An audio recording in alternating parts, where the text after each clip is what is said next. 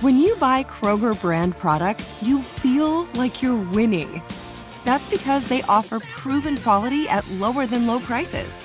In fact, we guarantee that you and your family will love how Kroger brand products taste, or you get your money back. So next time you're shopping for the family, look for delicious Kroger brand products because they'll make you all feel like you're winning. Shop now, in store, or online. Kroger, fresh for everyone. Meet Gary. Gary's about to become an Einstein in an instant. Whoa, Einstein hair. I like it. That's right, Gary, because you're using Salesforce powered by Einstein AI to connect data, predict business trends, generate personalized content, and wow customers. I do feel a lot smarter. Because you're not just Gary anymore, you're Gary, empowered by Einstein AI. Did you hear that, team? I'm an Einstein. Oh, can I get a selfie? The number one AI CRM. Now everyone's an Einstein with Salesforce. Nation's capital, this is Bloomberg Sound On. Talking about a huge issue here is investment in marginalized communities. They want to deconstruct this package and cherry pick what they like and what they don't like. China is surging forward with major investments. Bloomberg Sound On. The insiders, the influencers, the insights. Biden has promised again and again that he will unite the country. Who do you think Biden has to watch in terms of moderate defectors? Infrastructure has always been bipartisan. Bloomberg Sound On on Bloomberg Radio. Talks between President Joe Biden and Senator Shelley Moore Capito over infrastructure have ended. Eyes on Capitol Hill now turn to a bipartisan group of senators to see if they can pick up the slack and come to an agreement. And should college athletes be paid? It's an old question, but some states are coming up with new answers. We're going to speak in just a minute to Senator Marsha Blackburn on both of those developments. I'm Emily Wilkins, your host for today. We're going to get to the news in just a minute, but first, Let's get a market update with Charlie Pellet. Hi, thank you very much. Here's what you need to know. Mixed day on Wall Street. The Dow lower by 30, down one tenth of one percent. S&P up barely, finishing close to a record, up by half a point today. Nasdaq up 43, up by three tenths. 10-year yield 1.53 percent. Gold uh, up today at uh, 18.92 the ounce. West Texas Intermediate crude closing above $70 a barrel, 70.05. I'm Charlie Pellet. That Emily is a Bloomberg Business Flash. Charlie, thank you so much. This again is Emily Wilkins. I'm here with Bloomberg Politics contributor Jeannie Sheehan Zaino. And also joining us on the line right now is Senator Marsha Blackburn, a Republican from Tennessee. And Senator, I know in just a minute we're going to get into the important hearing tomorrow on athlete pay, but we got to start off with the big news right now uh, that the infrastructure discussions between President Biden and your colleague, Senator Senator Shelley Moore Capito of West Virginia, have come to a conclusion conclusion. Uh, we're hearing at this point President Biden saying that he felt like Capito uh, did negotiate in good faith. Uh, at this point, we are sort of looking at another bipartisan group of, of senators who are working on an infrastructure package that includes Republican Mitt Romney and Democratic Senator Kyrsten Sinema. Uh, according to uh, Senator Romney, some members of this group have determined how much the bill would spend how to pay for it. Senator, how likely is it that this group is going to come up with a solution and that something bipartisan with infrastructure can still be in the works? Well, it is disappointing to hear President Biden say that he does not believe Senator Capito was negotiating in good faith. She was negotiating in very good faith and continued to go back with other options and with ways to pay for it. Now, I think what we see is that Senate, that President Biden is approaching this as he wants what he wants. We saw the same thing with the American Recovery Plan. And even though he says and gives lip service to the fact that he is going to work in a bipartisan manner, at the end of the day, that is not what is happening. That is disappointing because do the American people want to see a bill that is focused strictly on traditional infrastructure of roads and bridges and highways and airports and ports and broadband? Yes, they do. Are they frustrated that Washington cannot seem to come to that agreement? Yes, they are. And maybe the president needs to let the House and Senate do their work and not try to evolve the definition of infrastructure to mean child care, elder care, uh, beefing up support for unions, and these different components that had absolutely nothing to do with infrastructure.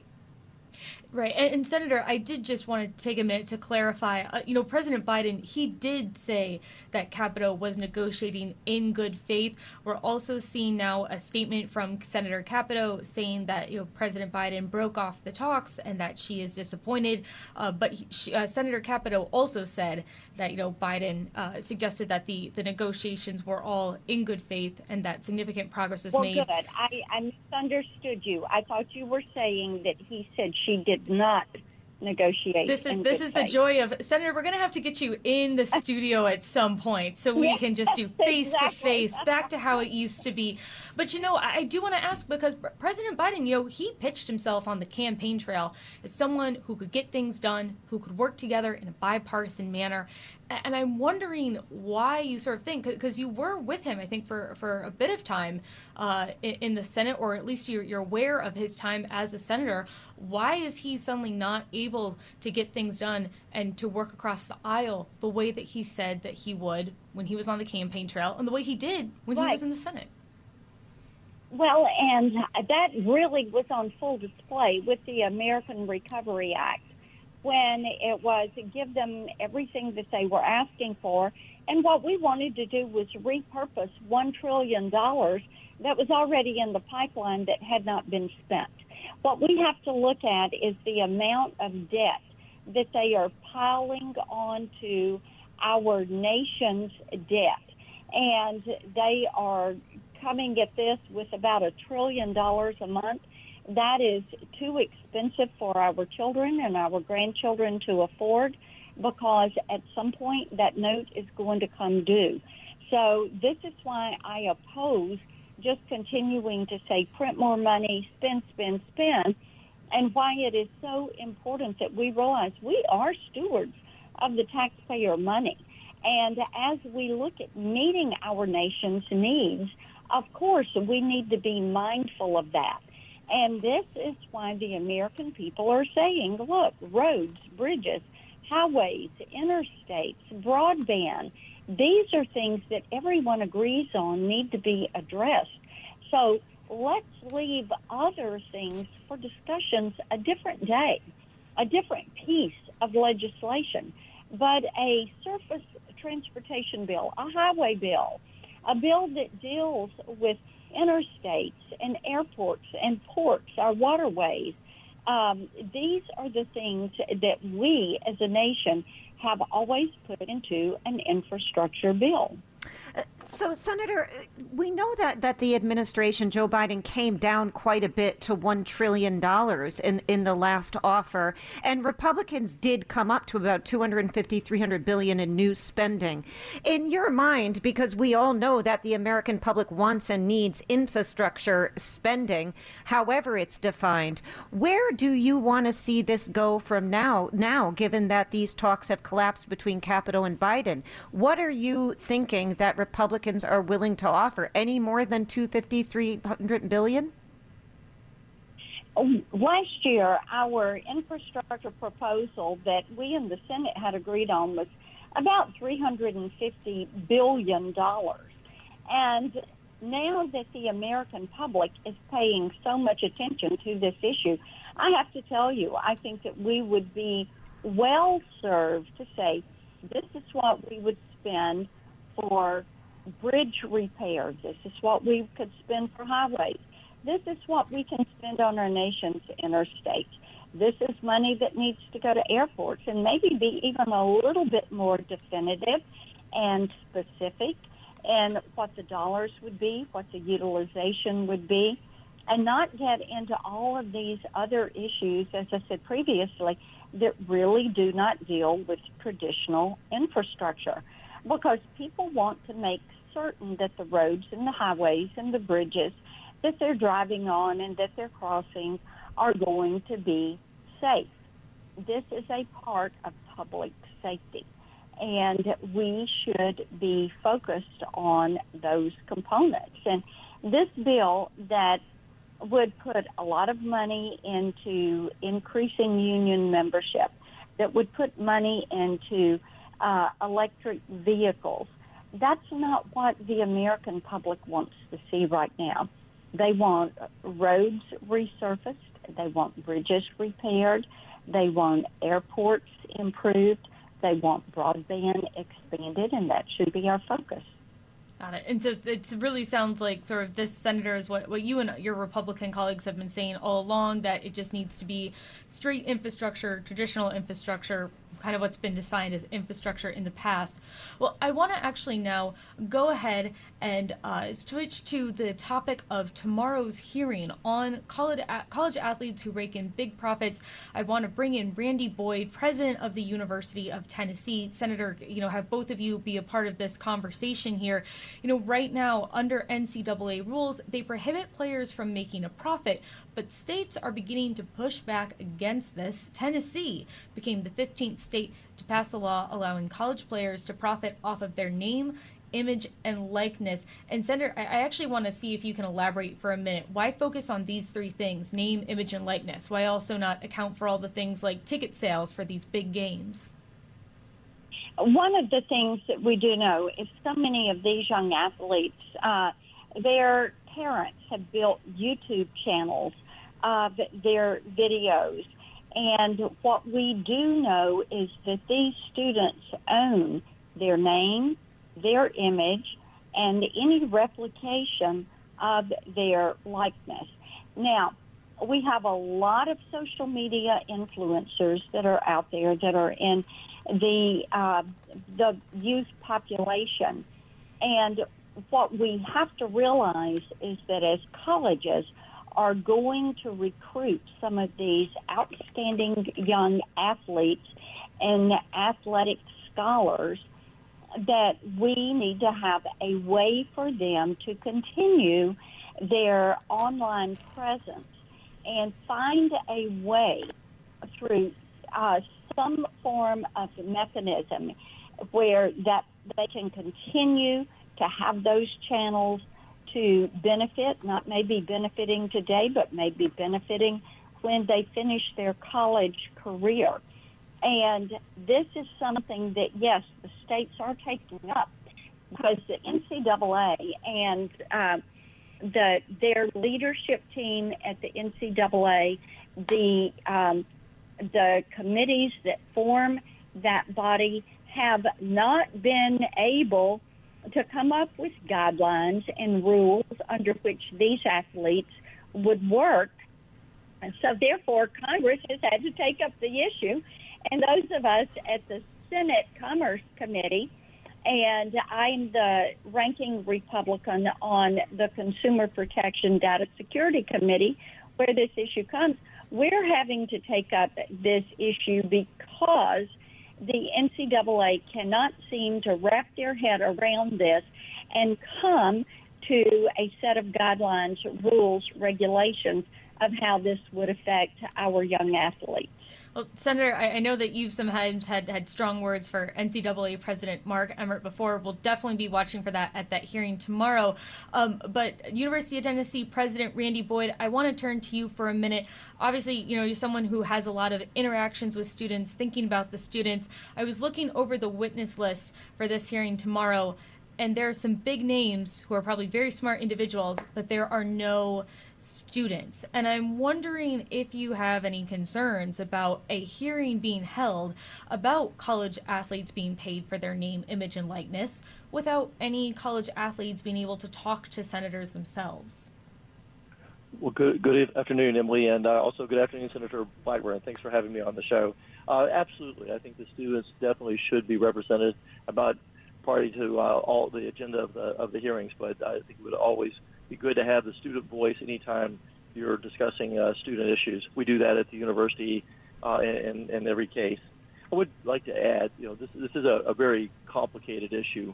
Um, there's at least uh, three major concerns that, that, that, that, we're we're looking at. One is just the, the as was highlighted, the lack of consistent uh, rules. In the SEC, for example, we have six states that have different laws that they've just passed, with so different standards in each state, then the NCAA may uh, be also setting standards along with the federal government. So it's uh, very difficult to navigate um, policies uh, with so many different uh, potential uh, rules. But the most important thing for us in higher education at the University of Tennessee is to focus on our students. And the one thing we can do is help prepare our students to take advantage of whatever may come uh, before. UT Knoxville has uh, created a new entrepreneur class, uh, which uh, is actually a, uh, a course on name, image, and likeness, where we're going to be teaching brand basics, business formation, entrepreneurship, legal implications, and the financial uh, literacy. But the, last thing I just want to mention is there's going to be some winners and losers. You know, one of the things that I think is somewhat misunderstood is how many students will benefit. You know, in the NFL, only roughly 12% of the NFL players actually make money on name, image, and likeness. So I think there's a misunderstanding that lots of athletes will make money. It'll be a fairly small amount. And then the other thing that we're really concerned with is in the University of Tennessee system, we have uh, three different universities and three different conferences. And as you probably know, it's over 300 uh, D1 uh, universities in the country, and only about 12 of them actually make money. Uh, so we're really worried about adding extra burden on compliance for some of the smaller schools. If they add all these additional staff to meet compliance issues, they'll probably there's a possibility that they may have to start cutting programs. So I think the uh, the idea that all colleges are making money on athletics is, is something that needs to be debunked. That it's a, it's a very very small small few of them. I also realize that you know even though Tennessee's law is passed, it hasn't gone into effect yet. It's going into effect on July 1st. And I'm wondering, eh, you know, if no federal bill like Tennessee's passes before July 1st, then schools in states like Tennessee, who have passed this legislation, they could have a significant recruiting advantage. And I'm, I'm wondering, President Boyd, is being able to recruit better players one of the benefits of Tennessee passing this legislation that would help compensate athletes in some capacity? Yes, it's a great question. So actually, our law uh, has been passed, but it doesn't take effect until January 1 of 2022. However, some of the other states in which some of our teams compete against uh, their law uh, did, does take effect July 1. So it's going to be very interesting to see how the states and the teams and the universities interpret their, their laws. Ours uh, specifically uh, says that we are not to use uh, this as a way to recruit athletes.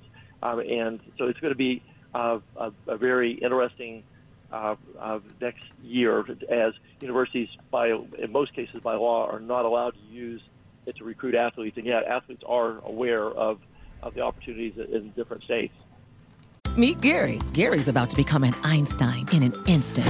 Whoa, Einstein hair. I like it. That's right, Gary, because you're using Salesforce powered by Einstein AI to connect data, predict business trends, generate personalized content, and wow customers. I do feel a lot smarter. Because you're not just Gary anymore. You're Gary, empowered by Einstein AI. Did you hear that, team? I'm an Einstein. Oh, can I get a selfie? The number one AI CRM. Now everyone's an Einstein with Salesforce. Top Thrill 2 is like no other course. Two 420-foot vertical speedways, three launches. All right, let's talk strategy. Copy that, driver. Go for maximum acceleration off the start. Roger that. You've got a short straightaway to push from 0 to 74 on the first vertical speedway. And what about the rollback? Rollback will set you up for an explosive reverse climb 420 feet in the sky so you reach 0 Gs in total weightlessness. 420 feet of straight-up speed. Let's get it. Top Thrill 2, the world's tallest and fastest triple-launch strata coaster. Get your tickets at cedarpoint.com. Meet Gary. Gary's about to become an Einstein in an instant.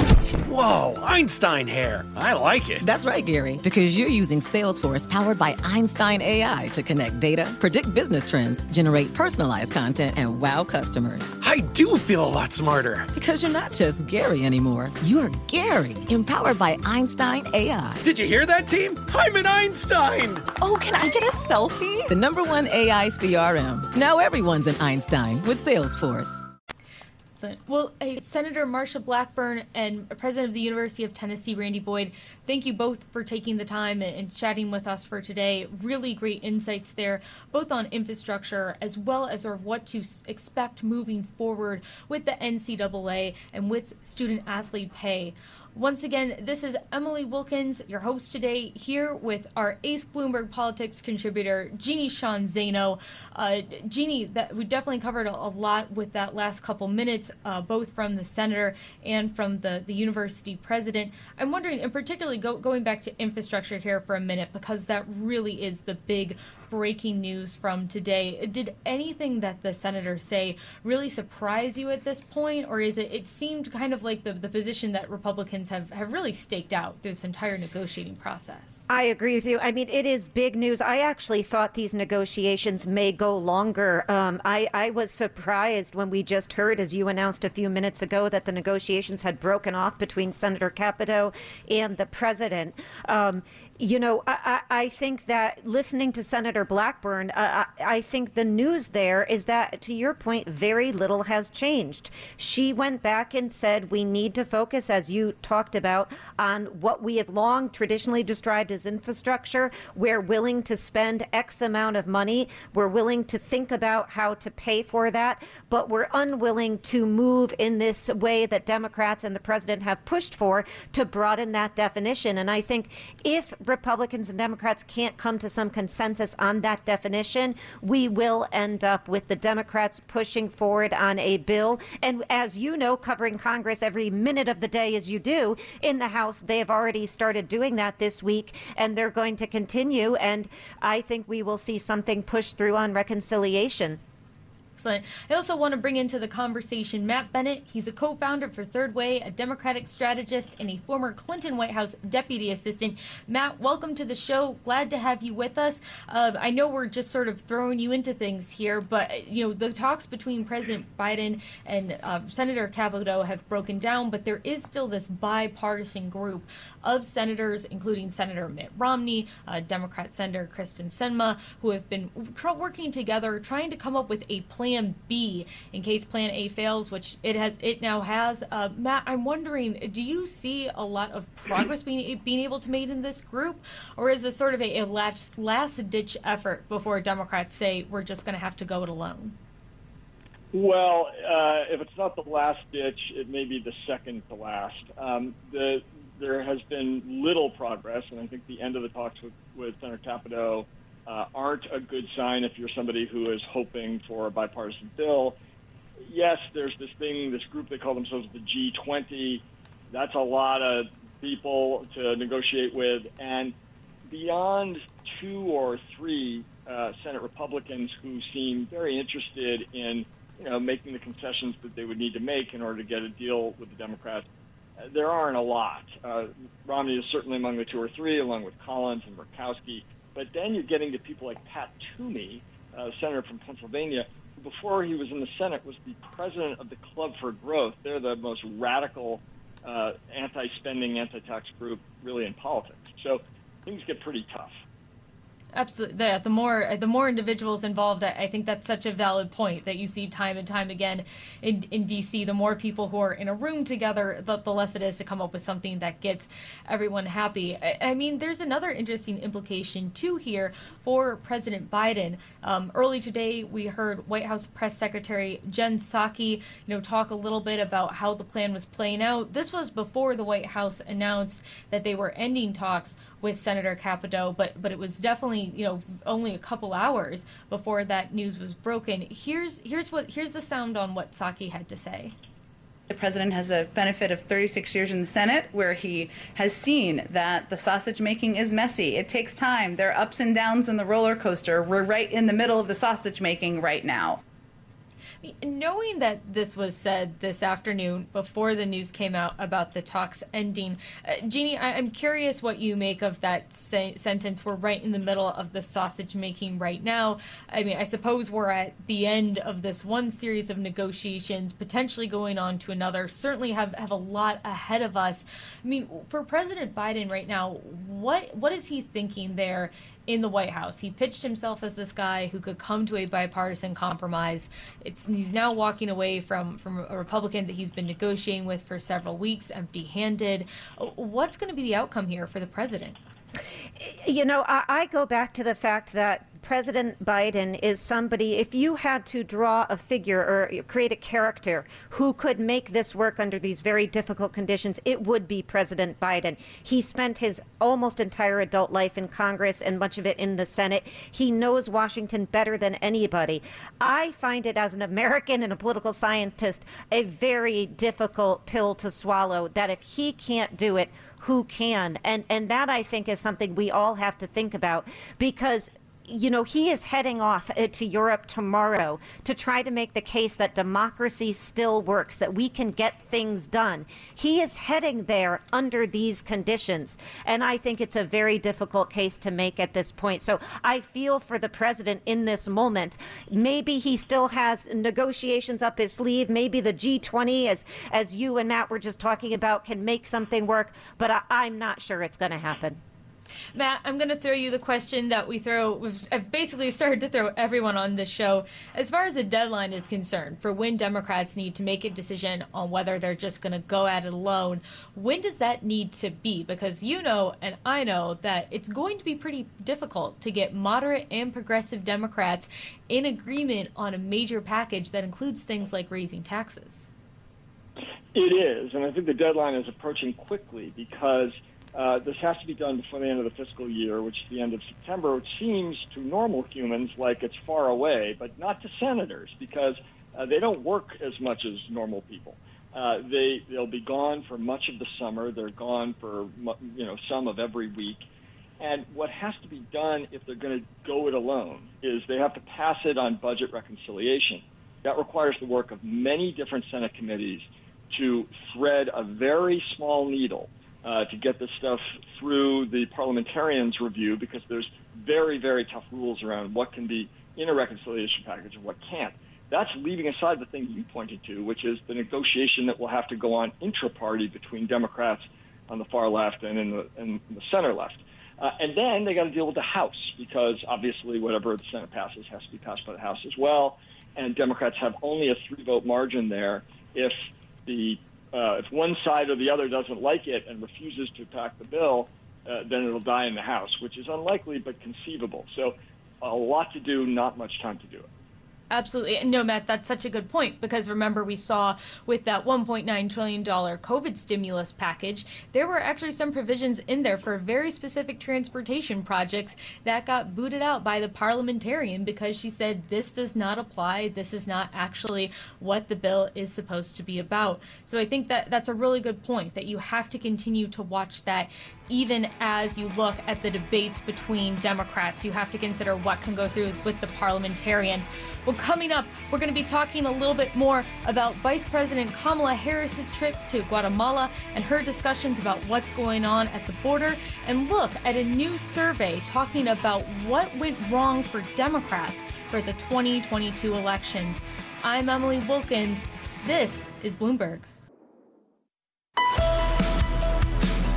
Broadcasting live from our nation's capital, Bloomberg 99.1. To New York, Bloomberg 11.30. To San Francisco, Bloomberg 960. To the country, Sirius XM Channel 119. And around the globe, the Bloomberg Business app and BloombergRadio.com. This is Bloomberg Sound On. I'm Emily Wilkins. Coming up, we delve into Vice President Kamala Harris's trip down to the Northern Triangle, what she said yesterday in Guatemala, how it is being received, and the continuing pressure on the White House to deal with an increase of immigrants crossing through the southern border. Also, we'll be taking a look at an in depth survey on what Democrats think went wrong when they lost a number of House seats in the 2020 elections despite gaining the White House. I'm Emily Wilkins here today with Bloomberg Politics politics contributor Jeannie Sheehan Zaino, and Matt Bennett, co founder of Third Way, a Democratic strategist and former White House deputy assistant. Glad to have you both with us.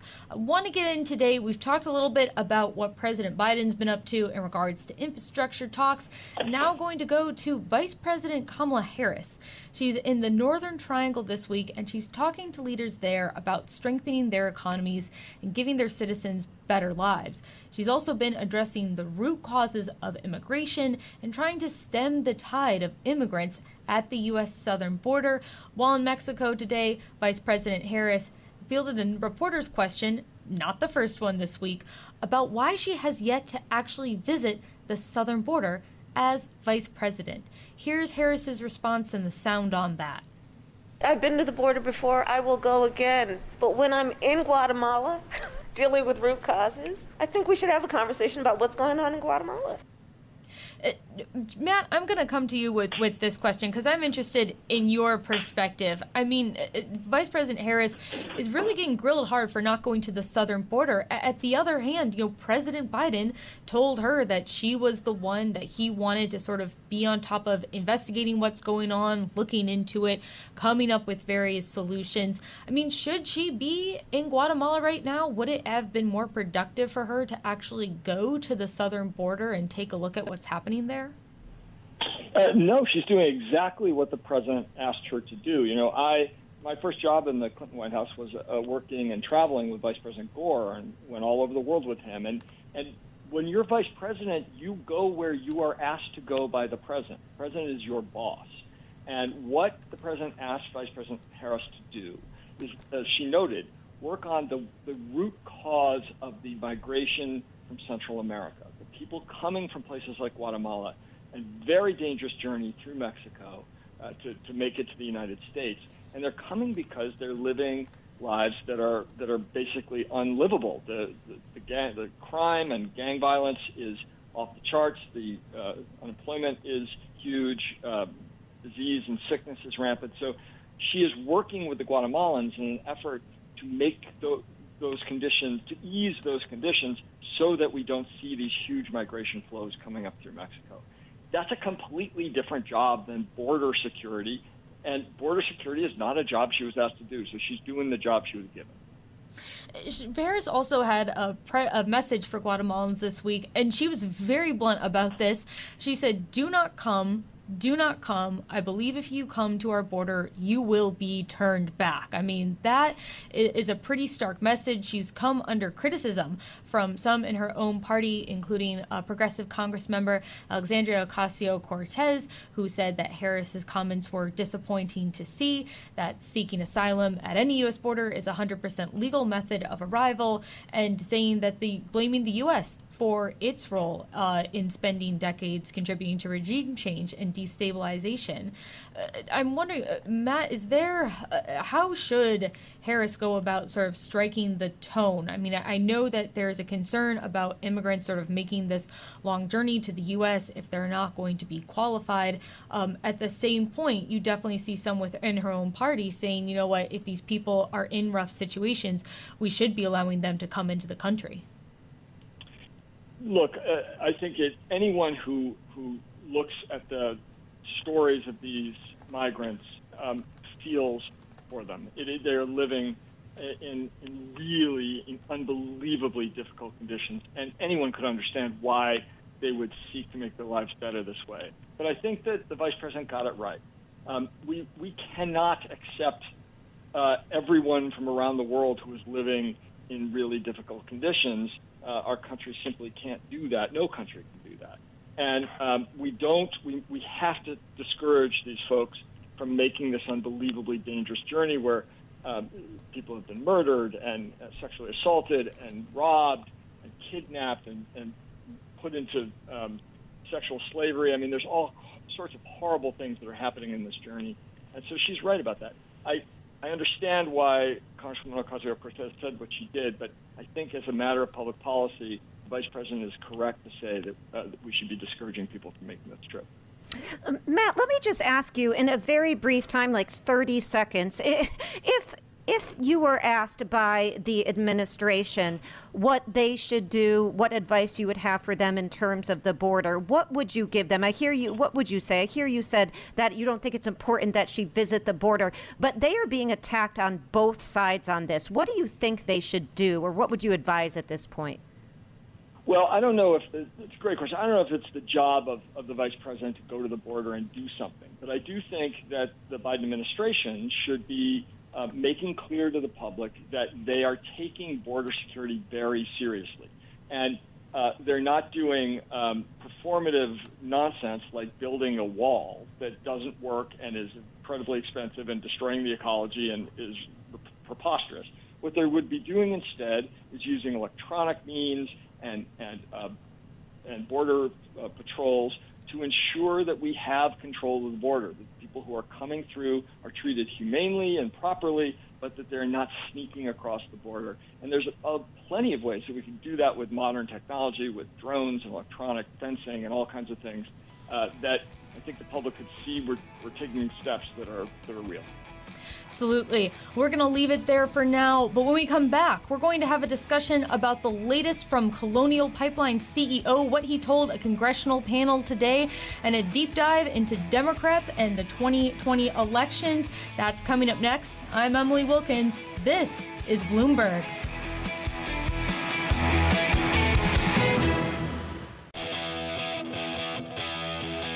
This is Bloomberg Sound On on Bloomberg Radio.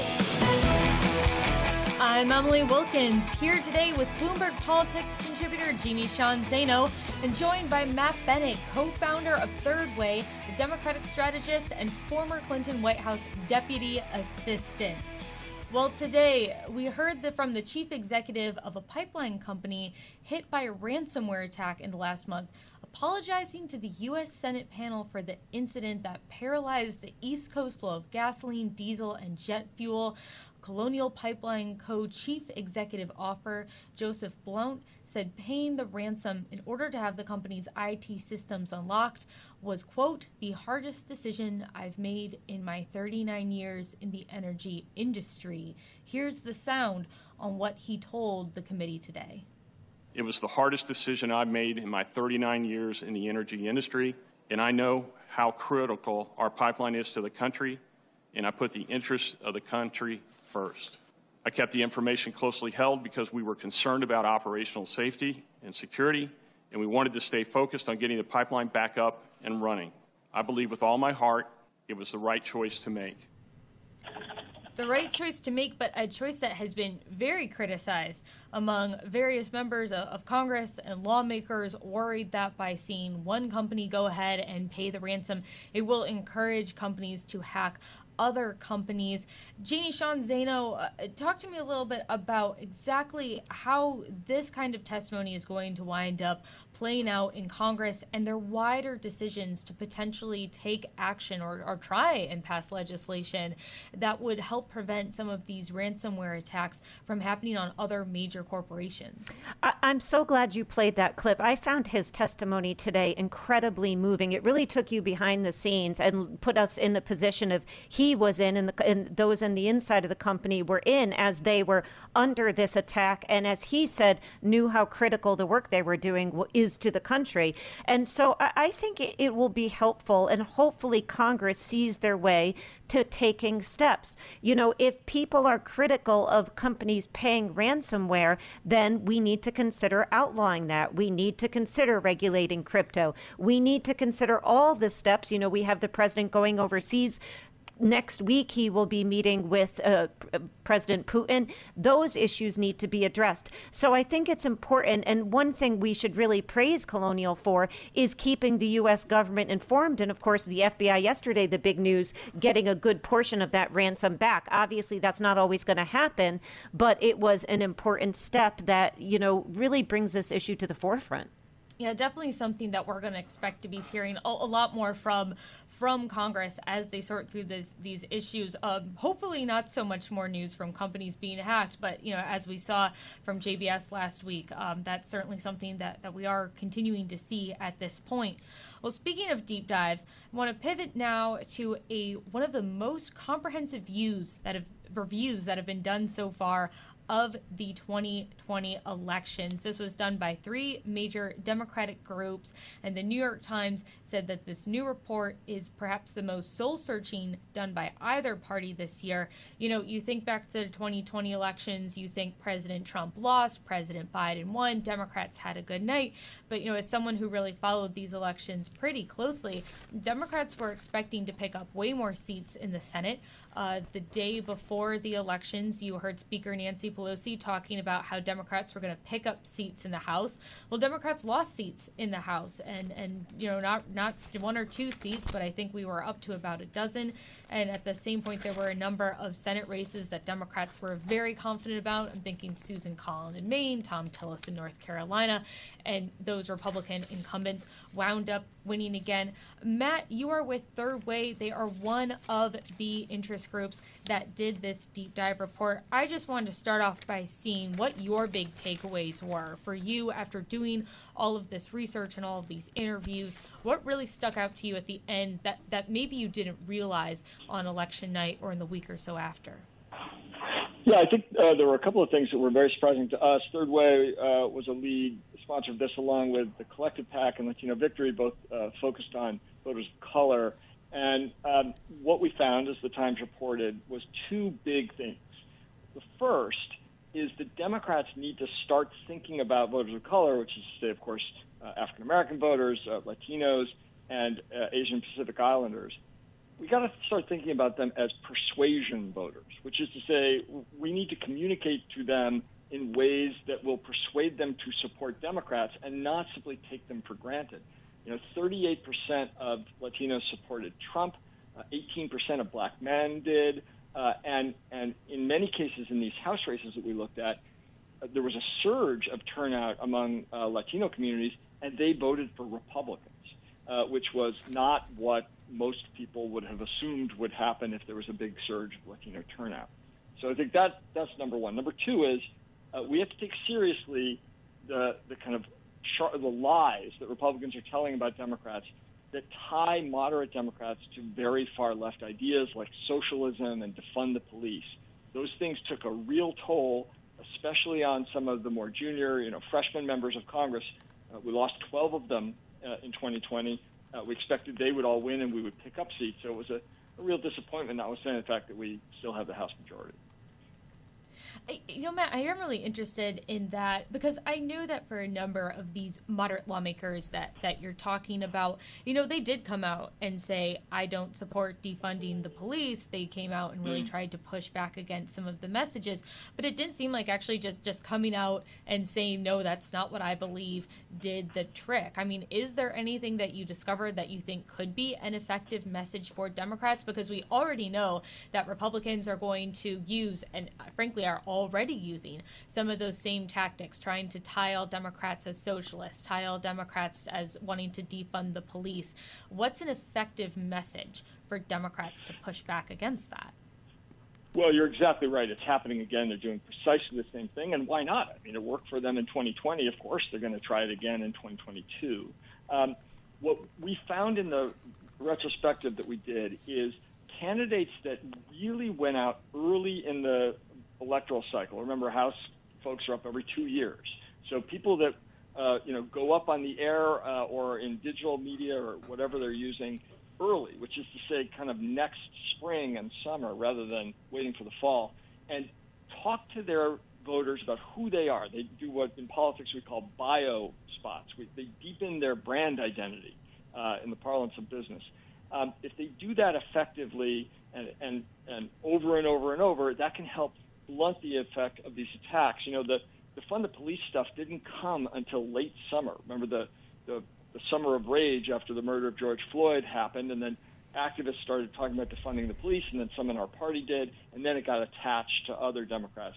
So it can come at the end. And the candidates that had good brand identity with their voters were able to fend that off, and the ones who didn't have that had a harder time. So uh, my organization has started a new group called Shield PAC. We just did a new video that's out today at shieldpack.org that is designed to help these candidates do that, to, to deepen their, their bios earlier in the cycle. Matt, one of my uh, sort of um, favorite, and I'm putting that in quotes, of these postmortems on the Republican side was the one that they did famously after the 2008 loss to Obama. And that talked a lot about changing demographics, the need to reach out to Latinos, and, and we know what happened two elections later. They got stuck with Donald Trump. So, what is the reception you're getting from the Democratic Party, both the at the upper levels of the Democratic Party, but more importantly, at the base? And how hopeful are you that this will translate in 2022 and 2024 to some of the changes that you're recommending? Well, one of the reasons that we decided to do this with Collective PAC and Latino Victory, and, and we reached out uh, throughout the process to the Congressional Black and Hispanic and uh, Asian American caucuses, and to the New Democrats who are the moderates, and even to the Progressive Caucus on the left, is we wanted as to get as broad uh, buy-in as possible to the findings of this study. And uh, so far, so good on that. There have been a few uh, folks pushing back a little bit, but for the most part, I think most Democrats, including the folks at the DNC and the, and the party committees, have been very receptive to these findings. What we are hoping is that um, there's a few recommendations that are kind of buried in here. This was really a retrospective. It was a pre, it was a, a description, not a prescription, but you can easily see what needs to be done among them, uh, as I said earlier, treating voters of color as persuasion voters and, and going straight at these uh, charges that, that moderates uh, candidates in swing districts are actually secret radicals, which is nonsense, but that has to be taken head on and going up early and making sure people know who you are. I think there's a pretty broad buy in on all of that. Matt, I'm a little curious too because in the last election, you saw um, Republicans try and tie Democrats to sort of the most progressive members of their party, the far left, if you will. And now Republicans have members on the far right who are just you know much further to the right than a lot of the members who were there before. And Democrats have talked about how they want to sort of tie all Republicans to those members. I mean, is there a way that we're going to sort of see a, a bit of tit for tat here in the 2022 election? Oh, without a doubt. And and look, um, remember all of the electoral stuff in 2020 happened prior to January 6th. And uh, January 6th was a seminal moment in our politics. You're going to hear a lot about how radical the Republicans have become next cycle. Absolutely. Well, we will be continuing to follow that, but that is now it for today's show. Huge thanks to Jeannie Sheehan Zaino and Matt Bennett for joining me today, talking about the breaking news on infrastructure. I'm Emily Wilkins. This is Bloomberg.